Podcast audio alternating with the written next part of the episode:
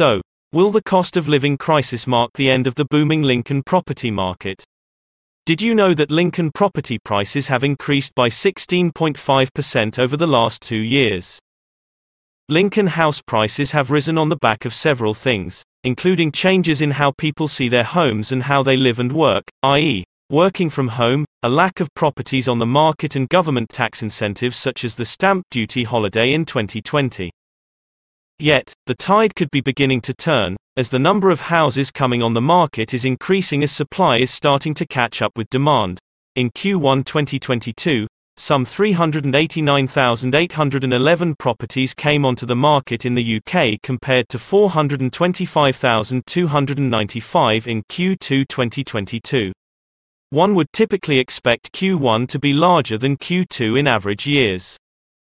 Yet some commentators are saying one thing that could stifle this growth is the cost of living crisis. I wanted to delve deeper into what was happening in Lincoln instead of reading headlines in the newspapers. Let me start with average incomes. The average Lincoln household income is £707.90 per week, compared to £581.80 in the West Midlands region, and £613.10 nationally.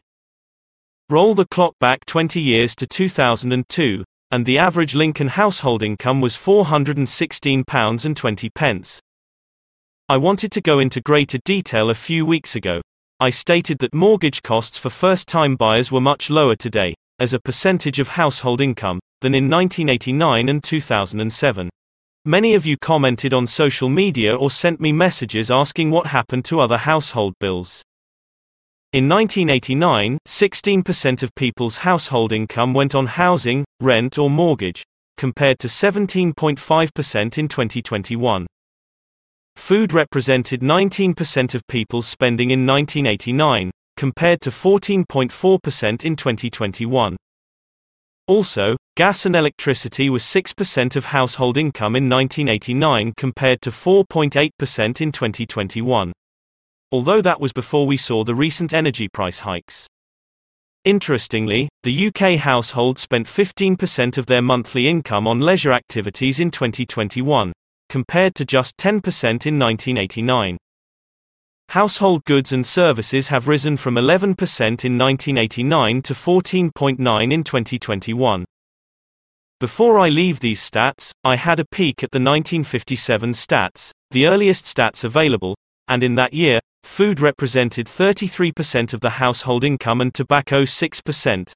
Today, it's 2.34%. So, Compared to 1989, the big ticket items of housing, food and fuel combined have gone down from 41 to 36.7% of the household income, whilst leisure has increased from 10 to 15%. The fuel element of household bills will rise to around 11 to 12% of household income, and I suspect the leisure budget will be hit the hardest to pay for that.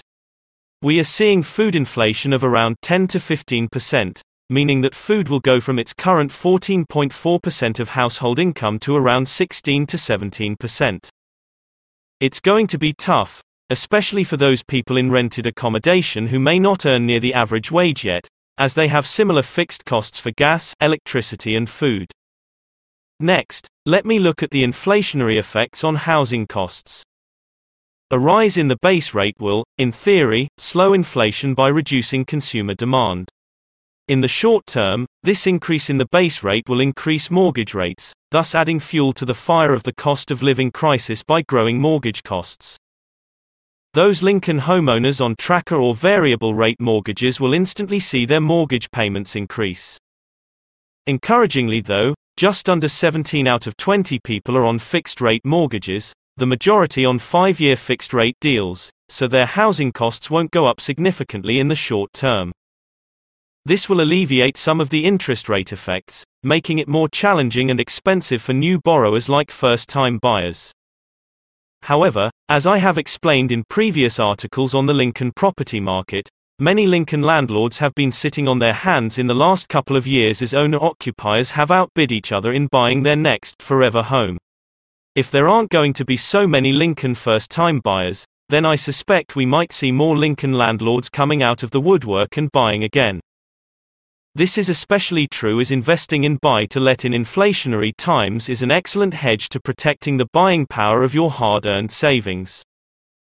In conclusion, although the amalgamation of the Lincoln house price rises in the last two years, the increasing interest rate rises, and the continuing cost of living crisis, there is no doubt the momentum in the Lincoln housing market will be slower in the next 12 months compared to the last 24. Nevertheless, I anticipate Lincoln house price growth will ease, and, in some months, be slightly negative. A better bellwether of the state of the Lincoln property market is the number of people moving house, i.e., the transaction levels.